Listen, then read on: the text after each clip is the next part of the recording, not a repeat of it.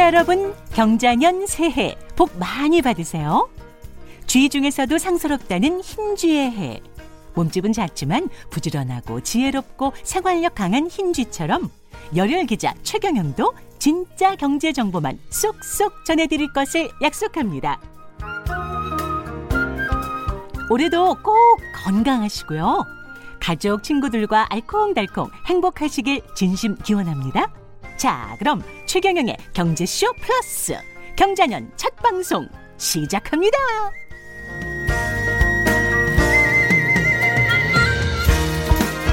안녕하십니까 진실탐사 엔터테이너 최경영입니다. 경자년 첫날 최경영의 경제 플러스 시작하겠습니다.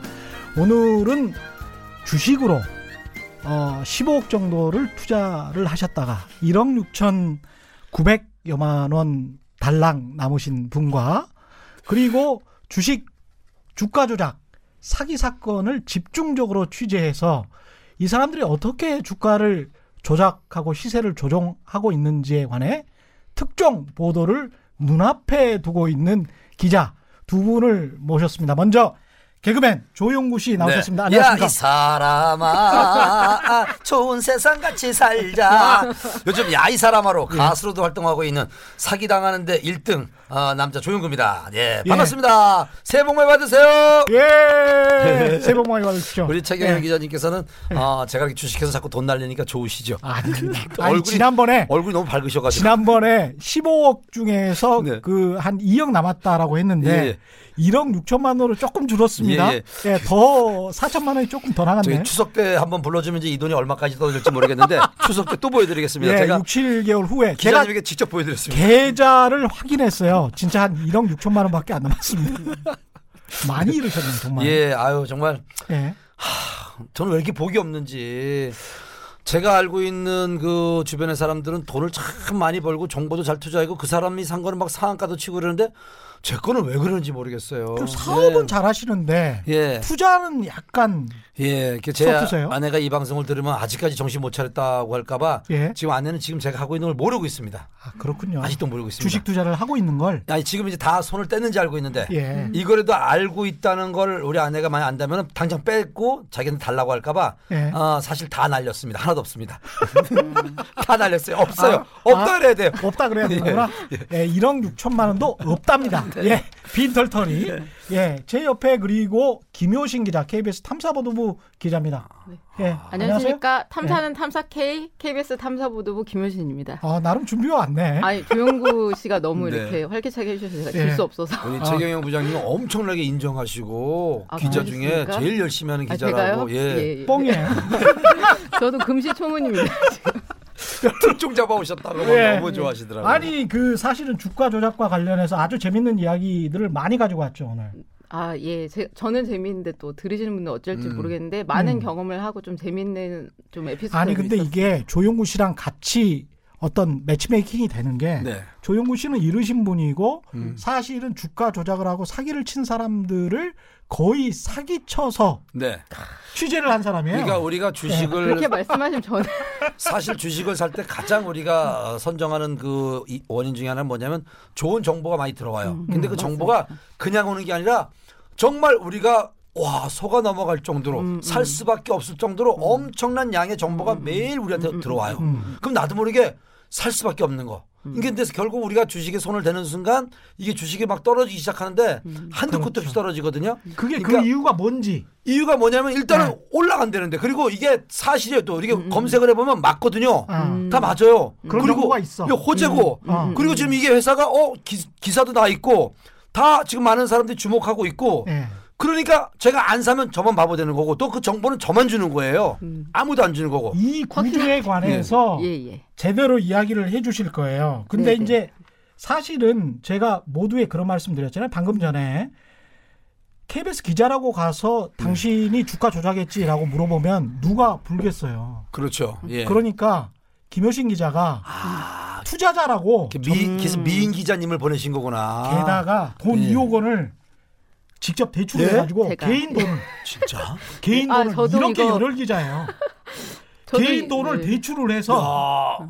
직접 보여주면서 음. 나 정말 투자하겠다. 아니 그런 돈은 KBS에서 아니. 안 되죠 그거는 제작비에서 안 나오고 그렇죠. 사장님 본인도- 아시면 큰일 날 일입니다. 그래서 돈이 좀 올라갔어요. 어떻게 좀 떨어졌어요? 아니 아니 그거는- 직접 투자는 안 하고 네, 네. 보요만 주고 니들이 도대체 어떻게 아. 주가 조작을 해서 내 돈을 불릴 수 있을지 음. 증거를 내놔봐라. 대단하신 분이네.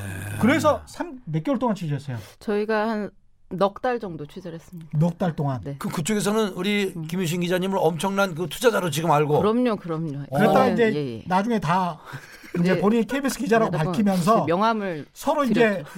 정말 그 난리가 났죠. 아, 그럼요. 예. 예, 드자비가 좀 있었죠. 예, 폭행이나 약간 드자비가 있었고. 겁나고 그러지 않았어요? 이렇게 길 다니실 때? 아, 저는 취재할 때는 겁이 하나도 안 나거든요. 예. 근데 취재를 마치고 돌아와서 화면을 보면 좀 겁이 나요. 제가 한 그 취재한 걸 보고. 아. 할 때는 일단 해야 된다는 생각 때문에 하고 나- 했는데 예. 돌아와서 영상을 보면 아 이렇게까지 내가 드자비를 했던가 하면서 깜짝 놀라는 경우가 있어요. 근데 김효신 기자님도 2억을 가져가서 딱 이야기를 들었을 때 정말 네네. 투자하고 싶은 생각이 들던가요? 아니 그래서 제가 이렇게 돌아오는 2억을 대출을 받았어요. 근데 저도 이게 사실은 남편한테 비밀이거든요. 남편이 아니면 큰일 납니다. 왜냐하면 제가 지금 아직 저도 투자에. 성공을 하지 못해가지고 전셋집을 사는데 취재 미친 거지. 어, 전세 계약서를 들고 가가지고 대출을 받았기 때문에 전세 혹시나 계약서를 가지고 어. 대출을 받아서 어, 잃어버렸거나 아니면 투자 2억 원을 실패했으면 수표로 보여주더라고 나한테도 아니 그럼 부장님께서 그 말리거나 그러셔야 되는 거 아니에요? 해라 그랬지. 선배를 해라 그랬어요. 네, 매우 신나하시면서 어. 대박이다.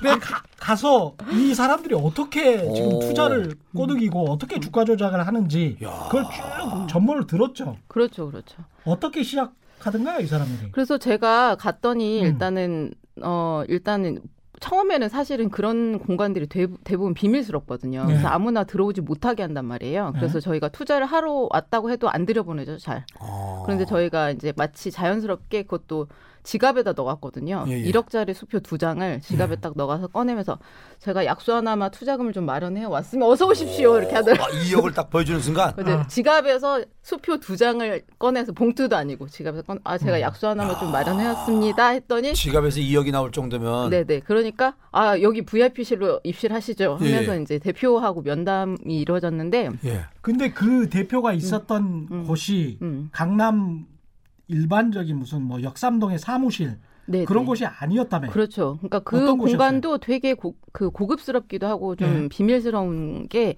역삼 고급 주택가였다며. 그죠 삼성동의 아, 매우 고급 주택가에서요? 주택가인데 그 대표가 설명하기는 그 주택 본인의 회사가 자리 잡고 있는 주택 뒤쪽에 그 삼성전자 이재용 부회장님이 사신다고 하더라고요. 어, 예, 예. 그러니까 그럴 정도로 재벌가들이 이렇게 자리 잡고 있는 고급 주택가에 그 주택을 빌려서 왜냐면 아. VIP들을 모셔야 되니까 거기에서 이제 그렇죠. 영업을 하고 음. 있더라고요. 네. 아. 거기에서 영업을 어떻게 해요?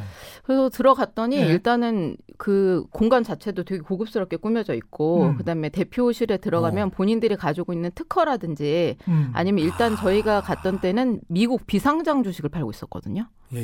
미국 그러니까- 비상장 주식을. 아, 그렇죠. 어. 그러니까 미국 주식은 오히려 나스닥 상장하면 우리나라로 들여와서 접목을 시킨다고 하더라고요. 접목을 시킨다. 예를 들어서 최경영 기자의 뭐 C라는 company가 있으면 그 나스닥 주식을 갖고 와서 나랑 얘랑 합작할게 기술 투자할게 하면 이게 주식이 급속하게 올라가는 거예요. 어. 네, 인수합병을 안 한다고 하더라도 미국의 음. 괜찮은 기술 기업이랑 우리 기업이랑 합작을 한다. 아이고. 이 공시 하나만 있으면 뭐 있어도 뜨니까. 그냥 막 뜨죠. 음, 예. 음, 음, 음. 근데 아. 그런 공시가 사실은 음. 거짓말인 공시들이 꽤 있더라. 그렇죠, 그렇죠. 그래- 이번에 확인한 거는 이제 중국 전기차 업체 그렇죠, 그렇죠. 공시였잖아요. 예, 예. 저희가 확인을 했는데 이제 어떤 모 기업이 있었어요. 어떤 코스 여기도 코스닥 기업이었거든요. 근데 아마 조용규 씨 사례랑 비슷할 것 같은데 어. 모 기업이 있었는데 그 기업에 전기차 업체가 갑자기 들어와가지고 전기차 종목은 무조건 사야 돼요. 그렇죠. 지금 이제 앞으로 대세가 전기차입니다. 이제 전기차. 지금 우리나라 전기차 그 저쪽. 태안 쪽에 그 정보 있는데 네. 그것도 사야 되는데. 야. 아, 그러니까 이. 사람들이 이런 식으로. 트렌드를 아는 거예요. 예, 전기차. 그렇죠, 그렇죠. 사람들이 네. 솔깃해해 하는 정보를 아는 거예요. 그렇죠, 그렇죠. 어. 예. 더 대세입니다, 황당한 그게. 거는 전기차 업체가 투자를 한다고 해서 투자를 할까 말까 할까 말까 하면서 공시를 넣었다 뺐다 넣었다 뺐다 하는 거예요. 그러니까 음. 투자를 하겠다고 했다가 취소를 했다가 아. 다시 생각해 보니까 또 투자를 해야 될 것 같다고 했다가 한 세 번 네 번을 왔다 갔다 하면 주가가 들썩 날썩하는 그렇죠. 예, 그때마다 예, 그때마다 이제 시세 차익이라는 게 생기는 거거든요. 음. 근데 저희가 또 어떤 어떤 방송사입니까? 그래서 그 공시를 보고 직접 중국으로 날아갔습니다. 저희가. 중국으로 예? 날아가서 음, 중국으로 이 날아가서 확인하려고. 전기차 예. 업체가 음, 진짜 전기차 업체냐? 그렇죠. 거기서부터 확인하기. 시작했습니다. 야 이렇게까지는 안 예. 하는데. 예. 그렇죠, 그렇죠. 그래서 저희가 갔는데 그 중국 전기차 업체가 그 중국 기업에 등록된 그 주소지가 있거든요. 어, 예. 우리나라도 코스닥, 코스피 이 상장사들 등록 주소가 있잖아요. 거기를 찾아갔더니 황당하게 호텔이 나오는 거 호텔. 아. 그러니까 우리나라에서는 엄청나게 유력한 중국 전기차 업체라고 소개가 됐고 코스닥 어떤 모 업체에 투자를 한다고 막 기사도 짠짠짠 나왔어요. 예. 그러니까 그, 그 회사의 주식이 2018년 12월 달쯤에 진짜 한 일주일 사이에, 일주일 사이에 140% 예. 배로 하면 2.4배가 오른 거예요. 아. 그러니까 예, 내가 두배 넘게 2,000원을 오른 거죠. 투자했으면 얼마 2.4배면 4,800원이 된 거예요. 음. 아니 지금 말씀 중에 제가 정말 저랑 친하게 지낸 그 동생이 있는데 그 집을 데려갔는데 집이 너무 의리의리하고 좋은 거예요. 예. 보통 봐도 한 뭐 20억 정도 되는 집인데 네. 아이 동생이 여기 그 음. 보여주면서 형 돈이 급하게 필요하니까 3억을 저보고 빌려달라고 하는 거예요. 그래서 내가 음. 이형 전세 계약서 형 담보를 잡아줄 테니까 그렇게 해서 부동산까지 확인해서 제가 공준까지 해가지고 공준까지 가- 받았어요. 음. 그 돈을 빌려줬는데 전화까지 해봤어요. 사실 이- 20억 되는 집인데 이 친구가 이쪽 전세로 들어왔대요. 그 음. 뭐 10억을 주고 그 집주인한테 전화했더니 그 집에 10억 주고 들어온 게 맞대요. 음. 자신 있게 빌려줬는데 음. 알고 봤더니 전화번호만 이놈이 바꿔가지고 자기가 아는 사람이 전화를 받는 거예요. 그렇죠, 아. 그렇죠. 주소로 제가 어 김병준 변호사가 공중 받은 거는 저기 그 집주인한테 보내주라고 해서 그집 주소로 보냈더니 주소는 안 고친 거예요. 음. 근데 그 집주인이 제 걸 받아보더니 어 이거 나 그런 적 없다고. 음. 그래서 제가 뒤늦게 발견을 했는데 돈을 돌려막기 식으로 해가지고 제가 지금 아직도 못 받고 있거든요. 음. 그러니까 보니까 이 계약서 그럼? 같은 것도 그런 사기도 있네. 아 계약서 같은 것도 믿으면 안 되는 게 음. 직접 주소에는 맞는 것 같은데 전화번호만 살짝 바꿔가지고 전화를 또 일부러 받아주는 사람이 있어요. 그렇죠, 그렇죠. 이야. 그래서 집주인처럼 행세, 집주인인 것처럼 행세해주는 분이. 그래서 저기 중국을 찾아갔다는 게 잘하신 게 그렇게 가서 찾아가서 집주인을 만나봐야 된다는 거죠. 돈을 그렇죠, 때. 직접 그렇죠. 확인을 해봤다는 거죠. 그래서 제가 네. 갔는데 그 업체가 사실은 전기차 업체로 되게 우리나라에 크게 알려져 있었거든요. 네. 그 다음에 심지어 어떻게 알려져 있었냐면 시진핑 주석의 부인의, 그러니까 시진핑 주석의 처제, 처제의 절친이다. 네. 그 그러니까 죄송합니다, 좀 멀다. 절친. 좀 멀다. 아니, 그래도- 처제의 절친이다. 갑자기 시진핑이 나오니까. 어, 그렇죠. 시진 절친이라는 것은 뭐 아, 아시겠지만 정말 친한 친구다. 네. 그래서 알려져서 이제 되게 유력하다고 알려졌는데 저희가 가니까 거의 쓰러져가는 호텔이 나오는 거예요, 주소지. 그냥 호텔도 아니고 쓰러져가는 호텔이고 그 호텔에 1058호에 그 업체가 들어와 있다고. 1058호. 구체적인 숫자가 나오죠. 어, 그러니까 1058호에 들어가 있다고 그 중국 정부 문서에 써 있는 거예요. 그래서 그 호텔 와서 1058호 어디예요? 그랬더니 저희 호텔은 105호밖에 없는데요. 105호까지밖에 없어. 야 그렇게까지 2층 단층 건물. 치는군요. 그런데 더 황당한 거는 예. 거기 호텔 그 직원이 하는 얘기가 그 업체를 찾아가지고 정말 많은 사람들이 오고 음. 우리나라로 치면 국정원격인 중국 안전부에서 어. 와서 그 업체 어디 있어 이렇게 찾고 다닌다는 거예요. 그러니까 중국에서도 유명한 사기 업체인 거야. 야 근데 그 업체가 코스닥 업체를 통해서 이 중국 전기차 업체, 음. 이 이름뿐인 중국 전기차 예. 업체가 코스닥 업체에 투자를 한다. 예, 예. 이렇게 되니까 코스닥 업체가 일주일 주가가 만에 그냥 하늘 높은 데 오르고 2.4배가 그냥 확 올라가. 아 그럼 이걸 확인할 방법이 거죠. 없는 거네 사실은. 일반 투자자들은 확인할 방법이 없어요. 그렇죠, 왜냐하면 그렇죠. 기자들도 음. 모르고 그냥 받아 썼잖아요. 네. 음, 음. 그리고 공시가 나와버렸잖아. 예, 예. 그리고 난 다음에 아 근데 좀 돈이 늦어진대 하면서 조금 조금씩 납입 연기를 하는 거예요. 네. 그러다가 투자가. 한두 달 후에 야 투자가 안 됐어. 그러면 시세만 주고 아, 본인들은 다 빠져나가고 그동안에 투자했던 사람들은 다 이제 끝물만 잡은 거죠. 어. 그러면서 이제 그렇죠. 돈다 날리는 거죠. 그렇죠, 그렇죠. 예. 예. 그래서 이제 저희가 그렇게 휴지하는데 저희가 또 그 과정에서 주가를 조작하는 조작책도 만났어요, 직접. 주가 조작책. 아, 주가? 조작. 그렇죠. 이게 조직이 어떻게 돼 아니, 있어요? 보통 세 명, 네 명, 일곱 명, 다섯 명이 모아서 이렇게 한 방에서 이렇게 올리지 않아요? 그런 거는 되게 옛날에 부티크라고 해서 어. 되게 옛날 방식이고요. 아, 옛날 방식이고. 전 옛날 방식에도 당하고 사는데 지금. 그러니까요. 종- 제가 이거 보니까 지금 제대로 들으셔야 돼요. 어, 예. 이, 이 신종 어떻게 네. 좀 가르쳐 주세요. 어, 네. 그래서 어떻게 하냐면 요새는 이제 다단계 피라미드식으로 하는 거예요. 어떻게? 왜냐하면 금감원에서 한 지역에서 여러 명이 한꺼번에 사들이면 거기가 거래가 폭발한다고 하더라고요. 그렇죠, 거래가 예. 폭발하니까 그쪽으로 찾아가서 그걸 적발할 비해서. 수가 있는 맞아요, 거예요. 예, 예. 그런데. 그게 아니고 어떤 회, 한 회사에서 다단계식으로 회원들을 한 2천 명씩 모집을 하는 거예요. 전국에서. 예, 예. 야 지금 사. 그러면 에? 동시에 2천 명이 훅 사는 거예요. 아니 그럼 한 곳에서 몰아서 사는 게 아니라 전국에서 전국에. 있는 예, 동시다발로. 동시다발. 다단계에 소속돼 있는 그분들이 네. 일제히 같이 사는 거예요? 그럼 막 그렇죠. 주식이 그냥 막, 막 올라가겠네? 그러니까 막 피라미드 적발도 안 돼. 회원들이 음. 주식 투자를 같이 하는 거예요. 아, 그래요? 예. 신종 수법입니다 이게. 그럼 잡아낼 방법이 없는 거잖아요. 이게 금감위도 사실상 이런 식으로 하면 잡기 힘들다라고 그렇죠, 그렇죠. 그냥 실토를 해버렸죠. 음. 또 그렇게 상한가가 올라가고 막 주가가 계속 올라가면 우리 또 따라가야 라고 달리는 그렇죠, 말에 그렇죠, 등에 그렇죠. 올라타라고 또 그렇죠, 우리가 그렇죠. 따라가 사잖아요. 또 우리가. 네네네. 그래서 그렇죠. 개미들이 막 붙는데 제가 오늘 취재를 하면서 또 재밌었던 얘기가 뭐냐면 아까 말씀드렸듯 이렇게 다단계로 하는 사람들이 있고 그다음에 그 수급책이라고 해가지고 이렇게 주가를 끌어올리는 물량을 넣어준다고 해서 수급책이라고 하더라고요. 그쪽 은어로. 음. 근데 수급책도 저희가 또 따로 만났거든요. 그러니까 여러 군데서 다단계로도 하고 수급책도 붙고 뭐한 종목에 막 한꺼번에 붙는 거예요. 그래서 그 안에 이제 커뮤니케이션이 좀 되는 것 같은데 수급책이 아까 말했던 공시가 취소 이렇게 되는 부분 있잖아요. 음. 그게 제일 좋다고 하더라고요. 근데 이 사람들이 왜냐면 그때 그때 돈을 벌수 그렇죠. 있으니까. 근데 이 사람들이 공시가 되기 전부터 음. 이 주가를 좀 만지작 만지작 할 거 아니에요. 그렇죠, 그렇죠. 그 이 여기에도 그런 패턴이 나옵니까? 이것도 이제 주가 그 조작책이 본인 입으로 직접 얘기를 하더라고요. 음. 내부자 거래라고 하는데 일단 이 대표들이라든지 이런 사람들한테 아. 미리 듣는 거예요. 공시 야 12월 13일 뭐 1월 며칠 날 나갈 예정이니까 사. 그러면 한 그 1, 전에. 2주 전부터 야. 물량을 하는데 또 재밌는 트렌드가 뭐냐면 최근에 쩐주라고 하는 사람들이 많이 구속이 됐어요. 뭐몇 수백억 대. 예, 예, 예. 그러다 보니까 이런 다단계 피라미드 방식도 나온 거예요.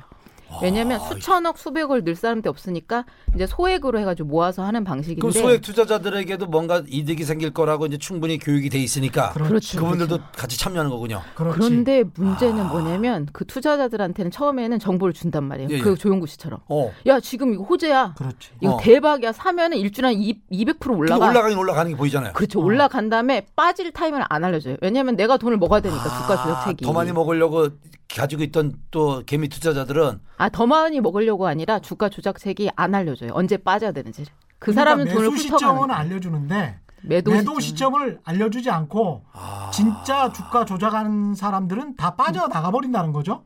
그리고 난 다음에 음. 호재성 공시는 사실은 거짓말로 밝혀진다는 거죠. 아. 밝혀지면 다행입니다. 밝혀지지 않는 경우가 더 많고. 그렇죠. 그래요? 이번 같은 경우도 사실은 금감에서 아직도 밝혀내지 못했는데 예. 우리 취재팀이 밝혀낸 거잖아요. 그렇죠. 가서 네. 확인해 제가 볼수산 주식도 없었다. 여기요. 여기서 제가 정보를 받았어요. 지금 이 종목. 여기서 받아서 이렇게 치고 올라가. 여기까지 한- 지금 주가 그래프를 지금 보여주고 있는 지금요. 건데 제가 여기서 받았는데 한 30% 올라가 가지고요. 주가가 최고점에서 근데 저도 너무 좋았는데 지금 보세요. 이게 네, 지금 제가 번역을 해드리고 있습니다. 5천 원짜리가 지금 얼마까지 떨어졌어요. 지금 네. 현재 이게요. 5천 원 고점에서 지금 1,200원까지 갔잖아요. 지금 그러니까. 이거 지금 정말 폭포수 떨어지듯이 떨어졌군요. 그 제가 여기서 또 보니까. 샀어요. 제가. 예. 제가 그림 번역을 처음으로 생중계로 아, 해드리고 있습니다. 그러니까 이게 이런 이런 식이군요. 지금 보니까. 예. 그렇죠, 그렇죠. 그래서 그 아. 주가 조작책이 하는 얘기는 자기도 해봤지만 개미 투자자는 절대 돈 못 벌어요. 라고 말을 하는데 야, 저도 투자자로서 웃을 일이 아닌데 그렇죠. 정말 이 패턴을 정말 잘 기억하셔야 돼요. 예. 예, 그러니까 다시 한번 복기를 해봅시다. 다단계 피라미드식으로 사람들을 모아 음, 그렇죠. 그리고 난 다음에 2천 명, 3천 명 모이면 그 사람들한테 최소 단위가 얼마예요? 투자 단위가. 투자 단위가 제가 또 잠입을 했어요. 어, 거기에 네. 업체 다단계 잠입- 피라미드 업체. 어떻게 이런 기자분이 KBS에 있었습니까? KBS에 이런 기자 꽤 있습니다. 아, 야. 많죠, 예. 많죠. 예, 저는 뭐 네. 최경은 선배에 비하면 아무튼 이거는 네. 어, 근데 우리 최 기자님 옛날에 했- 다 했던 거예요? 그걸 하여간. 모르겠는데요. 네. 그런데 제가 직접 잠입을 해봤더니 천만 원에서 1억 이상을 아. 투자를 하면 여기에 다단계 피라미드식 주가 조작에 참여를 할 수 있는 거예요. 제가 그렇지. 정보를 이렇게 받는 거예요. 받아서 받아서 저도 사는 거죠. 처음에는 막 올라가니까 음, 정보가 그렇죠. 맞으니까 그렇죠. 신뢰하고 또더 그렇죠. 투자도 하고 막 그런 식으로 해서 이제 네. 동참을 하는 거군요. 근데 이런 업체들이 문제가 뭐냐면 그 그럴 듯해요. 유사 자문 업체, 유사 투자 자문 업체라고 이름이 달려져 있고 금감원에서 우리가 유사 투자 자문 업체로 등록을 했습니다라고 보여주거든요. 어, 근데 그건 사실이에요.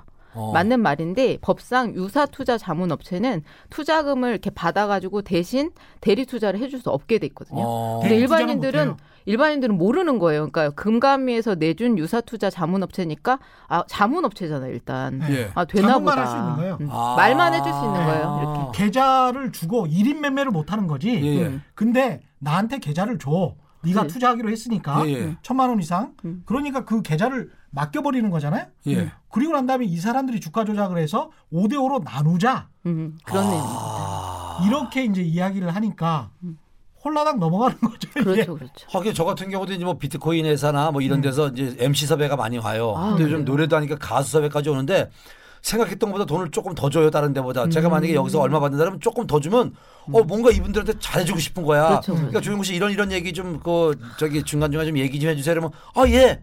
아. 우리는 돈을 조금 더 줬으니까 음. 그리고 저기 비트코인도 좀 저희가 좀 드릴게요. 음. 오 그러니까 줬어요 비트코인. 근데 그게 지금 어떻게 되는지 아- 지금 사라져 버렸는데. 그 업체에 관해서는 사실은 조용구 음. 몰라요, 잘. 잘 모르는 거잖아요. 아니 모르고 그냥 행사 이- 이벤트 행사에 그냥 참여한 것뿐이잖아요. 그러니까 이벤트 업체에서 저한테 행사가 섭외가 와서 가가지고 그한 30분 전에 정보를 좀 듣는데 이런 얘기 좀 해달라면 사람들이 얼마나 많이 왔는지요. 그렇지. 거기서 제가 또 안녕하세요 조용구입니다. 여러분들 부자 되세요. 자 여러분 뭐 저도 또 이렇게 해줘야 또 좋아할 그렇죠, 기업 그렇죠. 대표가 그럼 고맙다고 또 악수해주고 또 다음에 또 불러준다고 그럼 다음에 또 가는 거죠. 그렇죠. 그래서 우리의 행사일 뿐인데. 우리의 또 말이 또 그 사람들에게 또 어떤 정말 신뢰를 줄 수 있는 어떤 도움이 또 되겠네죠. 근데 그렇죠, 이 그렇죠. 업체 같은 경우도 지금 비슷한 패턴이 음. 있었던 거죠.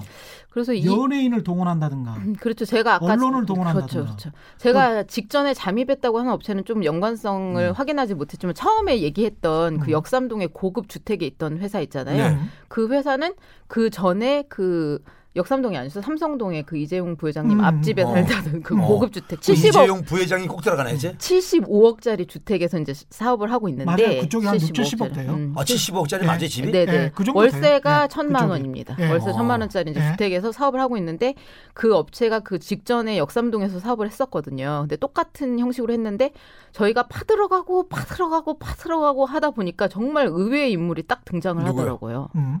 연예인? 짜잔 사람 이름 말하면 안 돼요. 네. 삐리린 김삐리리 씨라고가 등장했는데 김- 탤런트? 탤런트 아니고 배우? 아니고 정치인? 정치인도 아니지만 이제 연관이 돼 있긴 한데 네. 여러분들은 아실라는 못해 혹시 조영구 씨는 그 JU 그룹이라고 알죠. 주수도 회장 예, 예. 아시죠? 예, 예. 아. 그 JU 그룹이 다단계로 돈을 2조를 했거든요. 그렇죠. 예, 엄청나죠. 예, 예, 우리나라 최악의 사기 아, 예, 사건이었는데 사건이고. 그 주수도 씨가 감옥에 간 이후에 또 루보 사태라는 게 터졌어요. 예, 주식을 예. 좀 하시면 아십니까? 아, 그럼 잘 알죠. 사태. 어. 엄청 작은 중소기업이었는데 1,500원짜리 주식이 5만 1,000원까지 올라간 아유, 거예요. 그거 못 산 걸 제가 제가 정말 그걸 못 아니 거. 1,500원짜리가 5만 1,000원까지 올라갔어요. 그렇죠, 그렇죠. 그러니까 그거 못 샀을 때 그거 저는 진짜 너무 화가 나가지고 400배죠, 400배. 그게 루보가 그게 그 코스닥에 그때 베어링 만드는 업체였잖아요. 그렇죠. 예. 작은 나사 같은 그 베어링을 만드는 저 업체인데 2만 얼마 때 정보를 받았어요. 그때도요? 아, 루보 예, 예. 근데 그거를 이 정도면 이제 많이 올랐다고 안 샀어요. 아니 아. 그 정말 그때도 끝물이었네. 예, 예. 근데 그렇게 아니 올라 그래도 두 배 이상 뭐 올랐죠. 더 올랐다니까. 5만 그래서 1천원까지 아유, 올랐죠. 그때 제가- 들어갔으면 정말 정말 두 이제 쪽박차는. 거죠. 예, 그래서 제가 또 네. 그걸 못 샀다고 제가 또 하, 내가 막 루보도 지금 상장 폐지됐죠. 그렇죠. 그런데 예. 그 업체의 주가 조작을 진행했던 김모 씨, JU 그룹의 부회장인 김모 씨가 아까 말씀드렸던 그 다단계 업체들을 뒤에서 지휘를 하고 있었던 정황을 주범이 김영 뭐죠? 예? 아니 아까 그 그 저 아까 들은 김- 이야기 아시면 안 돼. 아, 예. 김삐리리 씨. 김삐리리 씨. 주- 김삐리리 예. 씨가 아, 예. 그거를 주도하고 있다는 정황을 저희가 확인을 한 거예요. 그러니까 궁금하시면 앞으로 이제 9시 뉴스 보시면 바로 나옵니다. 그렇죠. 예. 근데 그때는 아마 아까 말씀드렸던 잠입이라든지 저희가 주가 조작특들 만난 이야기 이런 것들이 정말 영상으로 충격적이고도 세세하게 펼쳐지거든요. 저도 제가 편집해놓고 깜짝 놀랐습니다. 영상을 보고 깜짝 놀랐어요. 자, 아, 누구야 갑자기? 다른- 다른 데로 그좀 9시 뉴스에 나와요, 그분이? 예. 그렇죠. 곧 아, 나와요. 예, 곧 나옵니다. 예. 어, 언제 9시 뉴스 언제 나와요? 예, 네. 다음 주에 주에. 이제 9시 뉴스에 그렇죠. 나가고요. 네. 2월 1일에 시사기획 창이라고 저희가 토요일 8시에 하는 음. 시사 예, 예. 프로그램이 있는데요. 거기서 1시간 동안 이 full story를 아주 상세하고도 자세하고도 취재는 다 끝났어요. 그렇죠. 어. 예. 내가 이렇게 하면 내가 사기를 당하는구나 주가 조작을 당할 수 있다는 것 내용을 포함해서 다 피해자들 근데 이야기까지 이런 들어갑니다. 방송이 필요한 게 뭐냐면요. 음. 우리 같은 개미들은요. 정말 우리가 어떻게 그 사기를 치는지 모르거든요. 이런 걸 봐야 그렇죠. 아, 내가 정말 돌다리도 두들겨 보고 걷는다고 그런 거에 대해서 우리가 의심을 하는데 의심을 안 하고 어, 내가 이거 지금 안 사면 내가 돈못 번다는 생각에 그렇죠. 너도 나도 달라들어서 사거든요. 근데 일반 청취자분들도 그런 생각을 하실 거예요. 아니, 바보들 아니야? 왜 그렇게 당해? 음, 음, 음. 뭐 나 같으면 절대 안 당할 거야. 이렇게 생각을 하는데 네. 심지어는 방송사 기자 출신도 지금 당했던 거 아니에요? 그렇죠. 아, 기자분들도요. 네, 예, 네. 이 피해자 중에 기자도 있어요. 저희가 취재를 해보니까 거기에 방송사 뭐 기자뿐만 아니라 보도국장 출신, 그러니까 전이죠 전. 연예인들도 많이 있겠네요. 그러면요. 연예인들은 동원이 좀 많이 되셨더라고요. 동원이 됐어요. 동원. 아까 그래서 동원. 동원에서 뭐예요? 그러니까 조영구 씨 말씀하신 거 듣고 제가 깜짝 놀랐거든요. 왜요? 근데 저희가 취재하다 보니까 그 현장에 정말 유명한 정말 초초초 유명한 가수분들이라든지 배우분들 뭐 이런 분들 하 그리고 이제 유명한 연예인의 뭐 형님이라는 뭐 박사님들 그다음에 삼성 뭐 전 임원 출신들 그다음에 총장 삼성전자 임원 출신. 그렇죠. 그런 임- 분들이 다 왔어요? 다 와 있는 거. 그러니까 그분들이 당하기도 하고 본인들이 거기에서 이제 말씀하신 대로 홍보성 이런 멘트라든지 강의 같은 걸 해주고 돈도 받고. 이분들이. 음. 그러니까 삼성전자에서 임원을 하다가 정년퇴직을 하실 거 아니에요? 그렇죠. 정년퇴직을 한 다음에 마땅히 소득이 없으면 예, 예. 이런 조그마한 업체에서 우리가 앞으로 뭐 5G 기술과 관련해서 뭘 좀 해보려고 음. 하는데 고문으로 와주시면 안 되겠냐라고 하면 이름만 걸어놓는 거예요. 그렇죠. 이 사람들 입장에서 이름만 아, 걸어놓는 저는 거야. 지금 삼성전자 임원이라는 이야기만 들어도 신뢰가 가는데 그럼요. 그러니까요. 네. 그러니까요. 그리고 그것도 이제 공학 박사 출신이에요. 그렇죠, 그렇죠. 박사님들이요. 예, 예. 그렇죠, 그렇죠. 공학 박사 출신의 삼성전자 임원 또는 공학 박사 출신의 현대차 임원. 저 어떤 종목에 사고 싶네 지금. 이게 이제 사고 싶. 그 끝이 어떤지도 나중에 이야기를 해주세요. 어, 그럼요, 예. 그럼요. 예. 그러, 그런 식으로 어떻게 보면 이제 바람잡이라고 할까? 본인들은 본인의 이익을 추구한 거야. 음. 그렇죠. 나는 고문으로서 월급 받고 몇 년 동안에 그냥 정년퇴직하고 괜찮았어. 근데 음. 그걸 투자자들이 믿어버린 거죠. 그렇죠. 혹시 저 기자님 그 2억 들고 그 대표님 집에 갔을 때 네, 네. 그 대표실 들어갔을 때 보통 그런 데가 막 대통령하고 찍은 사진 뭐 국회의원들 뭐뭐 음. 정말 높으신 분들하고 찍어놓은 사진들 막 이런 걸어놓고 음. 막 상장 같은 거 걸어놓고 그렇지 않았나요? 아, 그런 건 당연히 있고요. 그, 저희가 또 이야기를 하자면 좀 복잡한데, 저희가 만났던 그 대표 있잖아요. 네. 그 대표분이 아까 말씀드렸던 루보 사태 주범인 김삐리리 씨. 어. 음. 이에 내연 관계면서 사업 파트너인 여성분이었어요. 그러니까 삼성동 주택가에서 지금 현재 어떤 주가 조작과 다단계 피라미드를 예. 하고 있는 사람이 예. 루보 사태의 주범과 내연이었고 음. 루보 사태의 주범은 지금 어디 있어요? 루보 사태 주범은 지금 구치소에서 지금 예? 지금 판결을 기다리고 있는데 구치소 들어갔어요? 어, 큰 돈도 아니고 어. 2015년에 출소를 해서 아까 말씀드린 다단계식으로 이렇게 자금도 모집하고 주가도 루보 하- 사태로 하고 한번 들어갔어. 응, 그 네. 2015년에 8년 나왔어. 살고 나왔어요. 나왔어. 예. 음. 그리고 난또 다음에 들어갔어요? 또 지금 들어간 거야. 그렇죠. 그럼 들어갔는 엄청 큰 사건이면 꽤 오래 살겠네. 그런데 문제는 뭐냐면 큰 사건이 아니라 그 와중에서 일부 피해자들이 한 10억 정도를 가지고 걸어서 사기로 들어갔는데 예. 이 분이 사실 저희가 뒤에 이제 취재를 넉 달을 했댔잖아요. 네. 그래서 그 회사 안에 내부 장부부터 해가지고 다 네. 확보를 했거든요. 예. 보니까 수백억 원이에요. 천억은 좀 못 되는데 수백억을 했는데 야. 10억. 10억을 못 갚은 것 때문에 사기로 들어서 2년형을 받은 거예요. 그래서 1년 뒤면 나와요. 나오면 나오면 이제 그 또 돈이 어디 갔겠어요? 그 돈이 어디 갔는지. 주가 조작 그러니까 지금 천억이 조금 안 되는 돈이라는 게 야. 다단계 피라미드로 수실한 돈만 그런 거예요. 그렇죠. 받은 것만 음. 투자자들에게 예, 예, 예.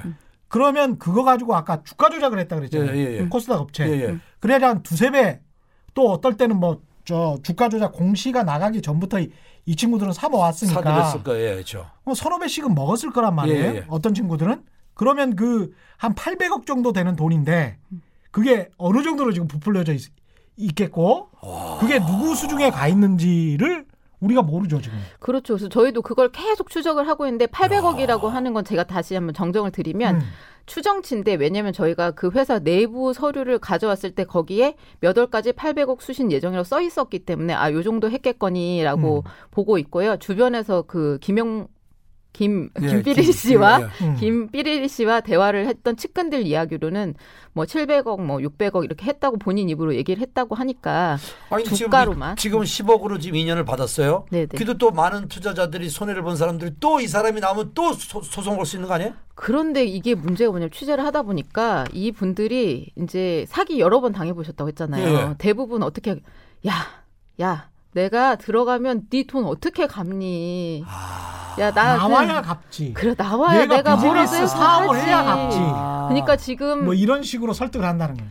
이 피해자 중에 2년 되신 분들도 계시고 1년 되신 분들도 있고 순차적으로 있거든요. 네. 왜냐면 나온 지 3년 됐으니까. 3년 전부터 피해자가 있어요. 이렇게 순차적으로 있는데 3년 전부터 참고 계신 분이 계시고 이렇게 1년 전부터 참고 계신 분이 계시고 하더라고요. 그래서 내가 아, 사기 꾼들의 수법이 정말 이렇게 피해자들 입장에서는 솔깃하게 얘기를 하더라고요. 아. 그래서 내가 나가야 너한테 갚지 이렇게 얘기를 하니까 이 사람들 입장에서는 작은 돈이 아니잖아요. 서민들 입장에서 10억, 5억 막 이런. 사기를 당하는 사람들의 특징이 뭐냐면 그 사람이 가지고 있는 힘이거든요. 힘.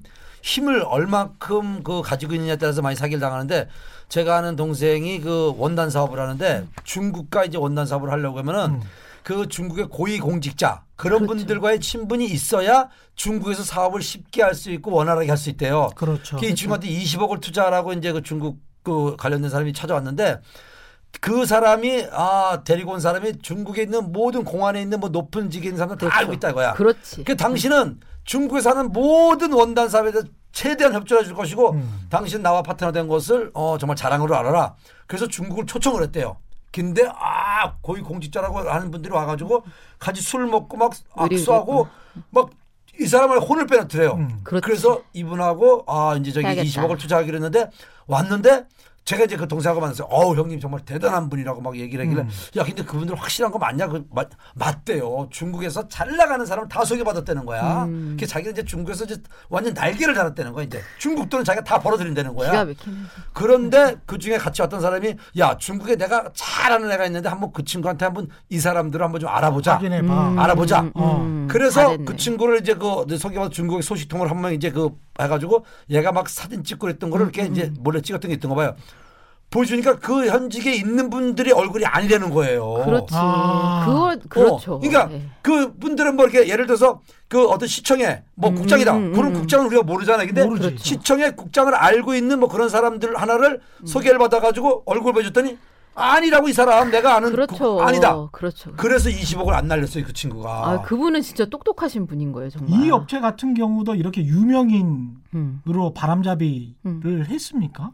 그러니까 아까 네. 지금 저희가 중국 그 취재했던 분 있잖아요. 음. 시진핑 주석의 처제 네. 치- 친구라는 분. 그 정도면 엄청 힘 있는 그 거죠. 엄청 힘든 걸 보이는 데다가 심지어 음. 본인이 왔을 때 한국에 들어왔을 때 내가 중국 자동차 그 업계 전체를 총괄하는 중국 자동차 협회 내가 임원이다 회장이다 그 라고 하면서 정도면 명함을 막 뿌린 거예요 전기차 네. 회사인데 음. 그러니까 이제 이 업계 전기차 사람들은 이 사람하고 막 한번 만나려고 제가 취재를 해보니까 사실 이 그 주가 조작한 종목 말고도 우리나라 유수의 대학하고도 MOU도 맺고 막 난리를 오. 했어요. 그분이 한국에 들어와서 있어요 자료가. 대학 그럼요. MOU까지 맺었어요? 예 다니면서 이제 내가 중국 전기차나 자동차. 그-. 협회에서 엄청나게 유력한 임원이다면서 명함을 다 뿌렸더라고요. 그래서 네. 저희가 음. 또 어떻게 했겠습니까? 다 명함을 들고 또 협회 임원들 그 위치에 있는 아까 말씀하신 어. 그 위치에 있는 임원을 찾아갔죠. 그랬더니 중국의 그 두 번째로 큰 대학교의 교수님이 그 협, 협회 임원이더라고요. 예, 예. 자동차 협회. 그러니까 음. 그, 그 중국 대표라는 사람이 명함을 뿌린 자기가 중국 자동차 협회 사무국장이라고 명함을 줬는데 실제 사무국장은 남자분이었어요. 그 명함 뿌린 어, 어. 사람은 여자분이고. 예예. 음. 그래서 가서 봤더니 그 사무국장이 깜짝 놀라시는 거예요. 중국분이. 어, 이거 뭐예요? 이런 거예요. 아. 그러니까 로고하고 주소는 자기 협회 건데 또 명칭은 또 다른 협회 걸 갖다 붙이고 그다음에 이메일 주소가 공식 이메일 있잖아요. 예를 들어서 kbs.co.kr이 이메일 주소인데 거기 끝에다가 ev 이런 식으로 살짝 붙여놓은 거예요. 그러니까 마치 아. 공식 메일 주소처럼 돼 있는데 깜짝 놀라더라고요. 그래서 자기네들은 협회 로고 이런 걸 쓰면은 잡혀가는데요. 회장님 예. 아니고는. 예, 예. 근데 감히 거기다 막 박아서 내가 임원이요라고 들고 못 다닌다는 거예요. 네, 다른 나라에 가서 사기를 친 거죠. 야. 중국 사람이. 음, 한국과 달리 중국은 또 그런 위치에 있는 분들이 힘이 음. 필요하거든요. 그죠 엄청 그렇지. 크죠. 그런 거기는. 분들의 저기 힘만 얻으면은 뭐 음. 성공하니까 그런 분들에 대해서 줄을 달 줄을 달으려고 많이들 노력을 해요. 그러니까요. 근데 이 패턴을 보면 이 저 사기꾼들이라고 해도 되겠는데 음. 이 사기꾼들이 뭔가 정보 기술이랄지 세상의 트렌드에 관해서 잘 알고 있어요. 그렇죠. 아. 5G 기술을 뭐 어떻게 해보겠다. 음. 광 반도체를 뭘 어떻게 하겠다. 음, 음. 중국 전기차 업체를 어떻게 인수하겠다. 뭐 이런 식으로 이야기를 하니까 음. 세상의 주식 시장에 민감하게 반응하는 이 투자자들이 어디서 음, 다 들어본 이야기야. 음, 그렇죠. 음, 음. 5G, 아, 뭐 5G, 광, 그렇죠. 광, 예. 광 반도체 회사. 광반도체 예. 그 다음에 어. 야 중국 전기차면 이거는 전기차. 예. 그 내수 시장이 얼마나 큰데 그 음, 대박이네. 예, 예. 이렇게 생각할 수밖에 없는 거죠. 맞아요. 음, 음. 전기차와 관련된 배터리 사업도 이것도 또뭐 그렇죠. 그렇죠. 예. 배터리 사업 그것도 또 돈이 되거든요. 그게. 그러니까 어디서 그렇죠. 흘려들은 이야기들을 다 조합을 했는데 그 합성 조작을 아주 훌륭하게 시나리오를 굉장히 잘 만드는 거야. 그렇죠. 그냥 사람들이 깜빡 속아 넘어갈 수밖에 없는 그런 상황인 거죠. 아까 제가 잠입했다고 그죠? 했던 예. 삼성동 주택 있잖아요. 예. 거기도 삼성전자 전 그 상무 출신이 와서 강의를 하는 거예요. 2주에 한 번씩. 거기 와서 아 네. 강의를 해요? 네, 배터리 그 야, 아까 말했던 예. 배터리 만드셨던 상무님 전 상무님이 오셔 갖고 김모 상무님인데 그분 아. 진짜 저기 전에 네 맞아요 맞아요 맞아요? 예, 예. 검색해 보면 나올 정도 유명하신 분인데 그 아, 정년퇴직하신 분. 그렇죠 그래서 강의까지 지금도 하셨구나. 거기서 그걸 하고 계시더라고 요 그래서 지금도 그럼 지금. 그분은 그 상무님도 같은 사기단의 한 사람이 아니 모르고 하는 거예요. 그분은 어쨌든 본인도 일부 투자한 게 있고 아. 그 다음에 어쨌든지 간에 오르긴 오르거든요. 아까 조영구 씨도 말씀하셨잖아요. 예. 오히려 일부 일부 이제 투기꾼들은 이런 그 꾼들 있잖아요. 주가 조작책들이 붙으면 더 좋아해요. 단기간에 아. 팍 올라간다고. 자기는 맞아요. 팔고 예. 넘어가면 되니까. 맞아요. 예. 그래서 이제 그분들도 어쨌든 간에 월급도 받고 본인도 투자해서 일부 수익을 챙기려는 목적으로 와 계신 것 같긴 한데 근데 아, 사실은 양심이 하시더라고요. 없는 없는 거지. 본인이 보면서 이제 뻔히 이게 음.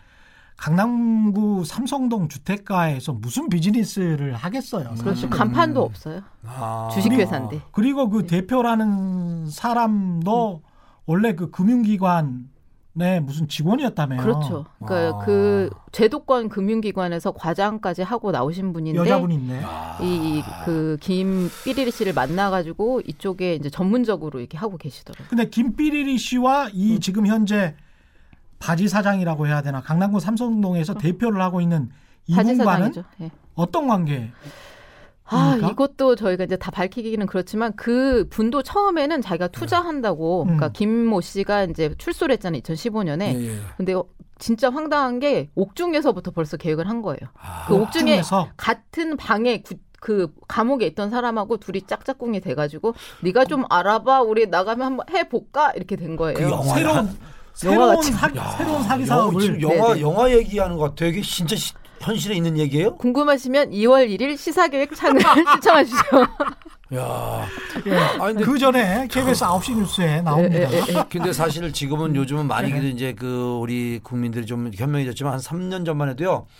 그 연예인들 그 하고 싶어 하는 사람들 사기치는 사람들이 많은 게 KBS 명함을 KBS랑 똑같은 명함을 해서 그렇죠. PD라고 하고 맞아, 다니는 맞아, 거예요. 맞아. 그렇죠. 예. KBS 명함 PD만 내보여주면은 와 KBS PD님이세요? 음. PD 얼굴을 뭐알 방법도 없고 음. 전화번호도 똑같이 KBS 거예요. 그렇지, 그렇지. 전화를 KBS 하면 KBS 맞아요. 음. 그렇죠. 이게 믿는 그렇죠. 거야. 근데 누구 그렇죠. PD님 바꿔달라면은 뭐 사실은 뭐 이게 찾기 쉽지 않잖아요. 어, 굉장히 교환. 쪽으로 가면 KBS 어. 맞으니까 그렇게 해서 명함을 갖고 다니면서 연예인들 저기 하고 싶어하는 사람들 등쳐먹은 저기 사기단들도 많았어요. 그러니까 그러니까요. 이 네. 명함 뭐 누구를 안다 이런 건 진짜 음. 의심해볼 필요가 있다는 얘기라니까요. 그렇죠. 음, 음, 음, 음. 이게 그렇죠. 근데 나는 궁금한 게 구치소에서 네. 옥중 경영을 어떻게 할 수 있어요? 구치소에 있으면 네, 네. 감옥에 있는 거하고 똑같은데. 그렇죠, 그렇죠. 어떻게 해요? 그리고 저희가 그걸 또 음. 어떻게 확인을 했습니다. 예. 야, 진짜. 확인을 아, 해 봤습니다. 기자상 받아요? 아, 어떻게 될지 어, 모르겠어요. 받았어요? 지금까지 상 받았어요? 아, 어떤 거요? 이- 저 지금 저 기자상 받으셨어요? 저희 네. 기자상이요. 네. 예, 조금 여러 개 좀 약간 컬렉팅을 제가 좀 해봤습니다. 좀몇 2020년 개. 특종상 제가 하나 주십시오. 예, 조영구의 조영구 특종상. 제가 하나 만들어서 갖고 올 테니까 사기 실체상.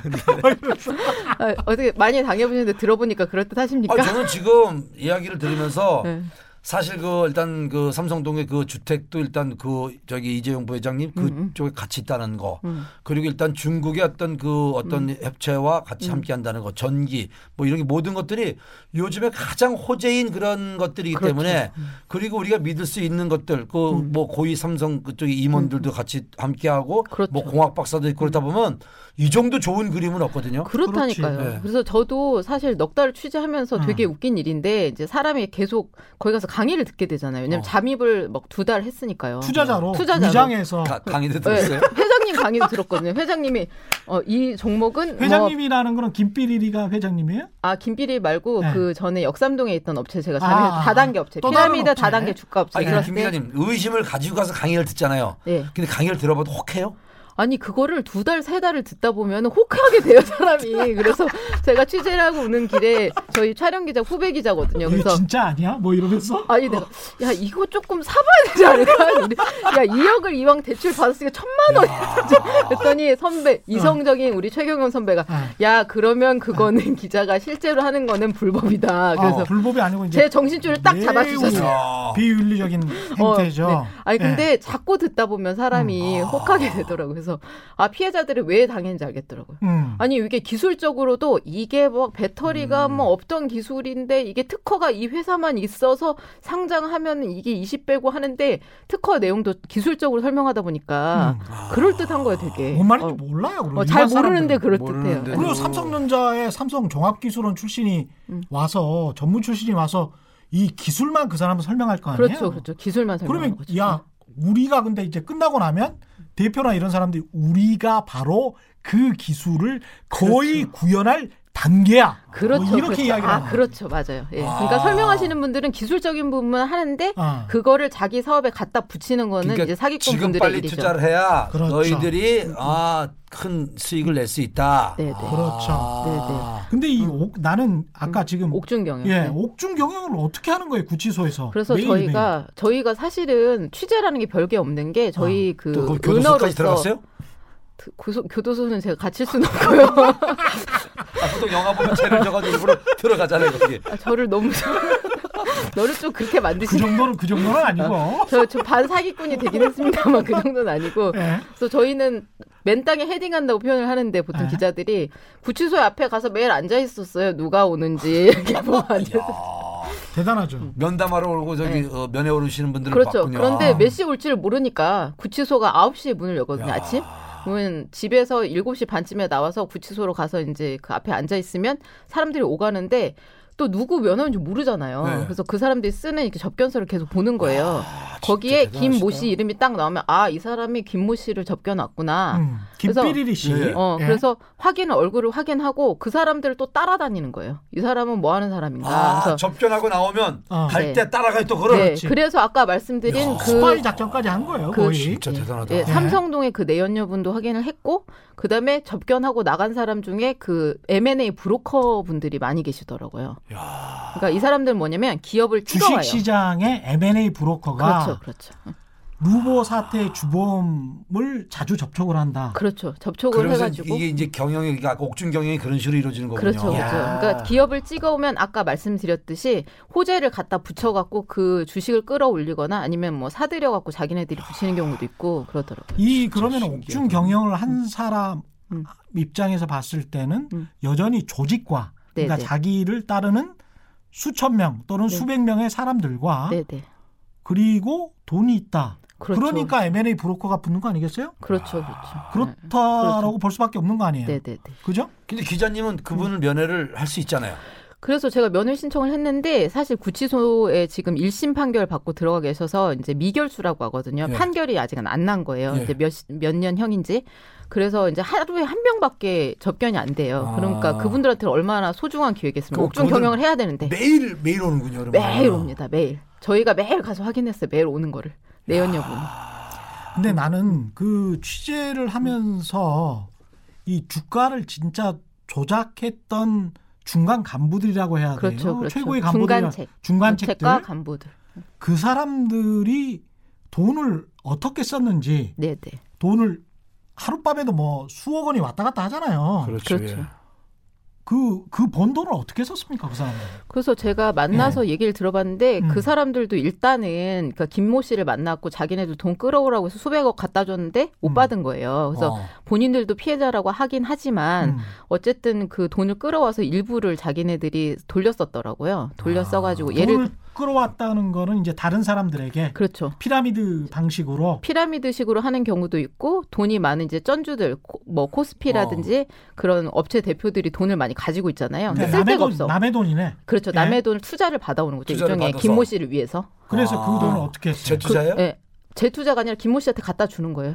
투자금으로. 김삐리리 씨에게? 어, 김삐리 씨. 예, 예, 주가 조작하라고. 예, 예, 주가 예. 조작 내지는 아까 말씀드린 뭐 상장사에서 펄 붙여서 더 시세 차익 남겨 먹던지 이런 식으로 이제 하라고 갖다 줬는데 예. 그 돈을 자기네들도 갖고 와서 좀 써야 되지 않겠습니까? 술도 그렇죠. 마시고. 그렇죠. 예. 그러니까 무조건 횡령이 뒤따를 수밖에 없어요. 그렇죠, 그렇죠. 이게 음. 아무도 안 보는데 음. 이게 눈먼 돈이잖아요. 남의 돈. 예, 예. 음, 음. 그래 돈을 막 마구잡이로 썼더만요. 그렇죠. 보니까. 그러니까 예를 들어서 본인이 10억을 갖고 오면은 일단은 2억 정도를 이렇게 뭐 예를 들어서 그날 강남에 있는 텐프로라고 하잖아요. 예, 보통 예, 예. 그런 데가 저도 잘 몰랐어요. 여자다 보니까 잘 모르는데 1인당 한 150에서 200 정도 먹나 봐요. 예, 예. 그러니까 한 번 술자리를 가지면 1인당 150 정도 내야 되는데 네. 하룻밤에 한 네 군데씩 다니면서 한 네 명이 돌아다니면서 먹으면 3천만 원이에요. 근데 그거를 그 어떤 영업을 위해서 먹는 거 아니면 자기를 즐기고 놀려고? 영업을 위해서도 먹고, 그러니까 그 아까 영, 돈을 끌어오기 위해서 영업하는 경우도 있고, 그다음에 자기네끼리 그냥 노, 놀고 즐기면서 그리고요 먹고 여기서 뭐말 잘라서 먹는 거죠. 죄송한데 제가 한 저기 20 저기 한 13년 전인가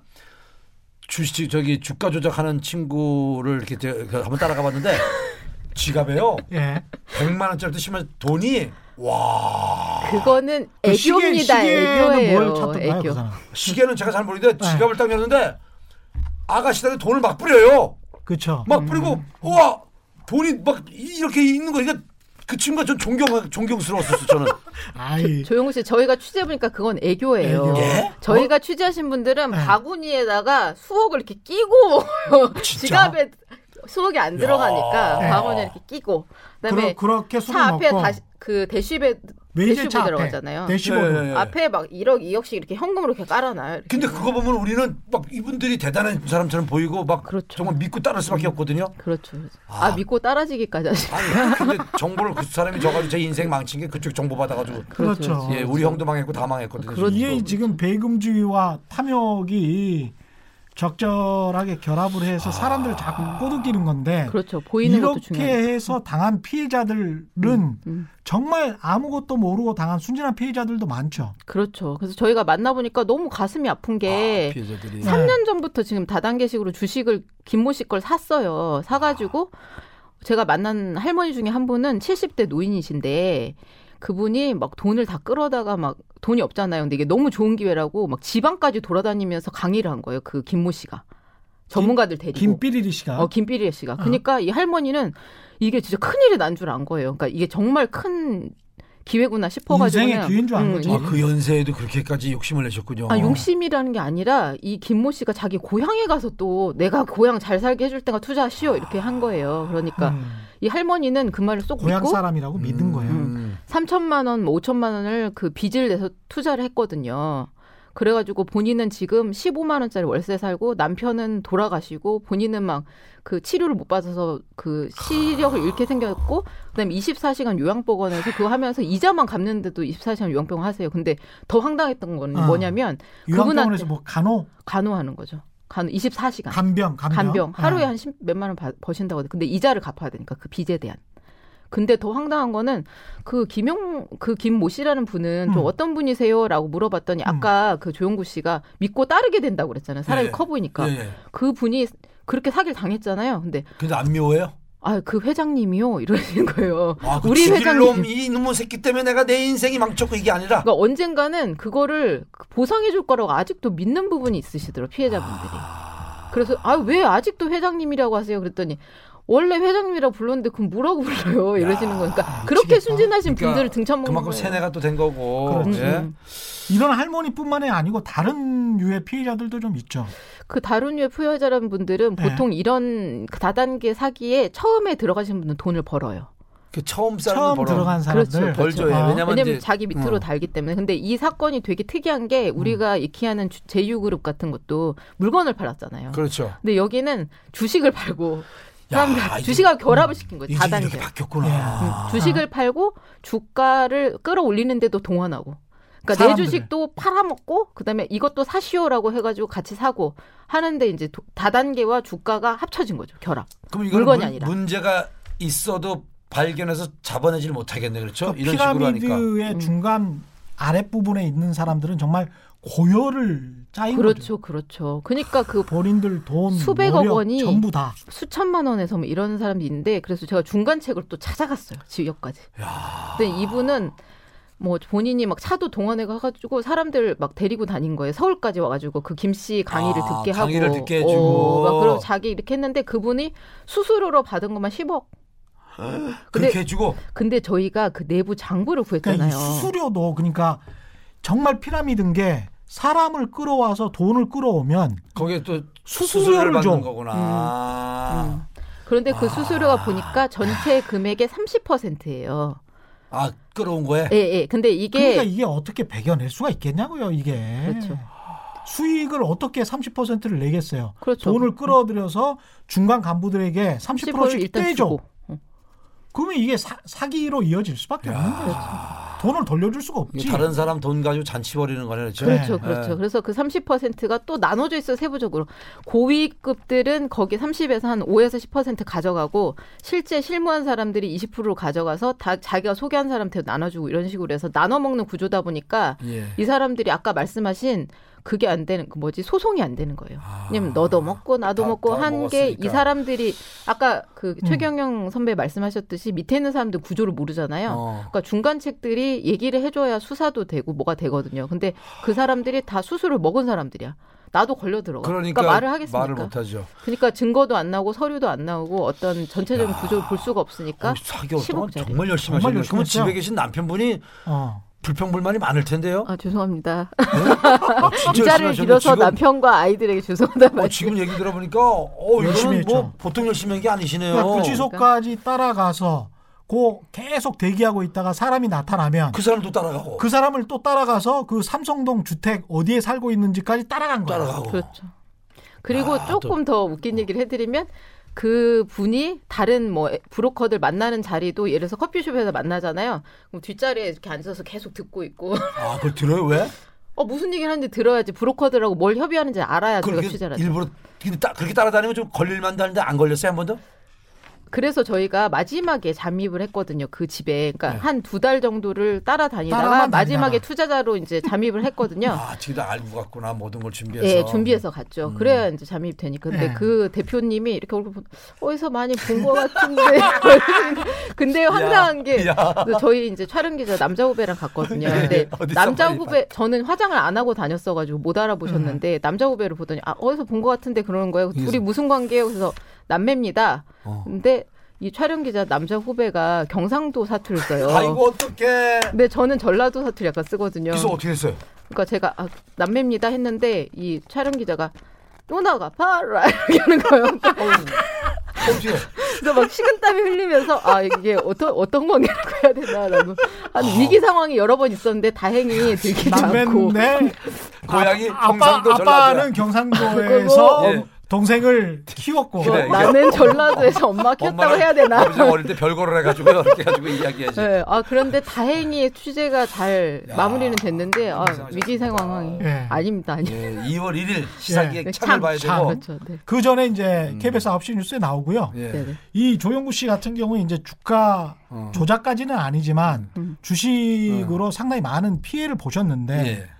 이거 쭉 들으시면서 어떤 생각을 하셨어요? 근데 욕심이 화를 정말 음. 내게 된다는 걸 다시 한번 느끼게 되는데 제가 아는 그 누님도 막 울면서 저한테 음. 좀돈좀 빌려달라고 전화가 왔어요. 이유가 뭐냐면 아들이 회사를 다니면서 음. 그 천만 원을 처음에 이렇게 해가지고 선물 쪽 이렇게 해가지고 뭐 핸펀드 쪽 했는가 봐. 근데 음. 막 백만 원씩 수익을 내주니까 그러면서 야 너 이제 작은 돈 하지 말고 어 저 네 엄마 아버지 이제 좀 편하게 모셔야 되지 않겠냐 그래서 자꾸 돈을 들어간 게 3억 5천이 들어갔대요. 음. 자기가 막 빚 내고 뭐 제2 금융권 음, 땡겨오고 음, 음, 뭐 음, 이렇게 해가지고 음. 근데 이게 다 들고 튀 사기를 당했는가 봐요. 네. 그래서 울면서 엄마 나 어떻게 하냐 그러면서 돈을 3억 5천을 만들어야 되니까 저한테 돈 빌려달라고 울면서 또 그 누나가 전화가 왔더라고요. 그러니까 결국은 그 사기를 당하시는 분들이 처음에는 이익이 생겨요. 처음부터 그렇죠. 이익이 안 생기면 달래들지 않는데 음. 이익이 생기니까 어 이거 봐라 이거 봐라 조금 더 넣으면 천만 원 넣어서 백인데 1억 넣으면 천만 원이네. 그렇죠. 어 10억 넣으면 1억이네. 이렇게 돼서 돈의 액수가 커지는 거거든요. 그렇죠, 그렇죠. 그러니까 절대 욕심을 내면 안 되겠고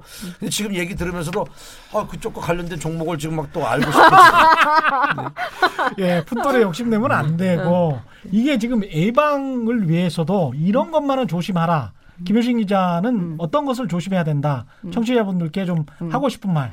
그러니까 아까도 제가 말씀드렸는데 음. 제가 그 잠입을 해서 얘기를 듣다 보니까 혹해요. 음. 혹한데 거기에서 두 가지 포인트가 있었는데 하나는 유사 투자 자문업체다. 음. 그러니까 투자 자문업체인 것처럼 하기 때문에 아 믿어도 된다라는 부분이 있고 음. 아까 조영구 씨가 말씀하신 것처럼 처음에 가면 투자금의 5% 정도를 2주에 한 번씩 이자로 또 준대요. 아, 그러니까 그건 얼마나 좋아. 그러니까 5대 5로 나누지 않아도 이자가 나온다고 하니까 쫄깃한 부분이 있고 그다음에 저는 그 참여한 입장에서 그러니까 예를 들어서 제가 투자자로 간 입장에서 무슨 생각이 들었냐면 이 사람들 설명을 들었을 때 제가 그 주가 조작에 동원된다는 생각이 하나도 안 드는 거예요. 어. 그러니까 나는 이 사람들한테 투자 자금을 맡기면 이 사람들이 돌려서 수익을 내주는구나라고 생각하는데 윤리적 죄책감이 없다. 그렇죠. 네. 아니 왜냐면 그렇게 설명을 하니까 그쪽에서 예. 우리가 너 대신 투자해 주는 거야. 근데 저는 기자 입장이잖아요. 그 유심히 들어보면 그게 뭐냐면 내 돈을 다 모아서 주가 조작한다는 얘기예요. 음. 그 회장도 그렇게 해요. 여- 중간책들을 대상으로 제가 수업도 들었었는데 여러분 한 지역에서 이렇게 한꺼번에 사들이면 금감원에 잡지요? 근데 우리처럼 전국에 있는 회원들이 동시에 사들면 아. 절대 못 잡을 걸 흐흐흐 하, 하고 말을 할 정도로 그렇게 다 해주는구나. 주가 조작에 사실은 동원된다는 사실을 아셔야 되는 부분이 있고 그다음에 아까 조영구 씨는 조금씩 수익이 나니까 맞들인다고 했잖아요. 네. 근데 사실은 제가 취재를 해보니까 오히려 역, 역, 역인 경우도 있어요. 그게 무슨 말이야? 그러니까 내가 손해를 봤잖아요. 그러니까 아까 말씀드린 야, 네가 지금 손해를 봤지. 근데 나 3천만 원만 더 주면 내가 만 원에서 줄 수 있을 것 같아.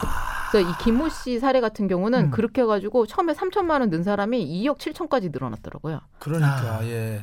근데 왜냐하면 3천만 원을 잃기 싫어가지고 우리 그 주, 주식을 할 때 약간 보전하기 어, 손실 위해서. 보전하는 거 있잖아요. 물 음. 탄다고 하는데 그런 음. 비슷하게 3천만 원 잃기 싫으면 5천만 더 줘봐, 6천만 더 줘봐 해서 늘어난 그렇죠. 경우 그럼 있는데 어쩔 수 없이 발을 한번 담갔기 그렇죠, 때문에 못 그렇죠. 빼거든요. 네, 네. 그렇다가 이제 늪으로 쭉 빠져드는 거죠. 그렇죠, 온몸이 다 적시는 거죠. 예. 최 기자님 그 김우 김우습 기자가 음. 2억 들고 갔잖아요. 근데 네. 얼굴이 돈이 많아 보이는 얼굴이라서 그렇죠. 통했네. 예, 그렇죠? 믿을만해요. 믿을만하네. 예. 돈이 있어. 보이는 아, 얼굴이라서. 그러니까. 약간 좀 예. 자료는 여기서 맞춰야 되겠습니다. 굉장히 재밌었는데 네. 네. 최경영 경제쇼 플러스 여기까지 하고요. 오늘 함께해 주신 KBS 보도본부 예. 김효신 기자 그리고 방송인 조영구 씨였습니다. 저를 부른 게 사기 당하지 말라고 앞으로 조심하라고 오늘 공부시키려고 여기를 데려왔군요. 예. 두 분 좀 친하게 지내시면 훨씬 더 나을 것 같습니다. 예. 요즘에 어르신들 대상으로 이런 사기꾼들 많으니까요. 설 연휴에 가족과 함께 이런 사기 주의보 관련해서 좀 이야기도 나눠보시는 게 좋을 것 같습니다. 올바른 투자와 올바른 투표, 올바른 소비, 그리고 사기 안 당하는 법 다 똑같습니다. 판단 똑바로 하셔야 될 것 같습니다. 세상에 이익이 주말에는 따따블로 되는 최경령의 경제쇼 플러스였습니다. 고맙습니다. 감사합니다.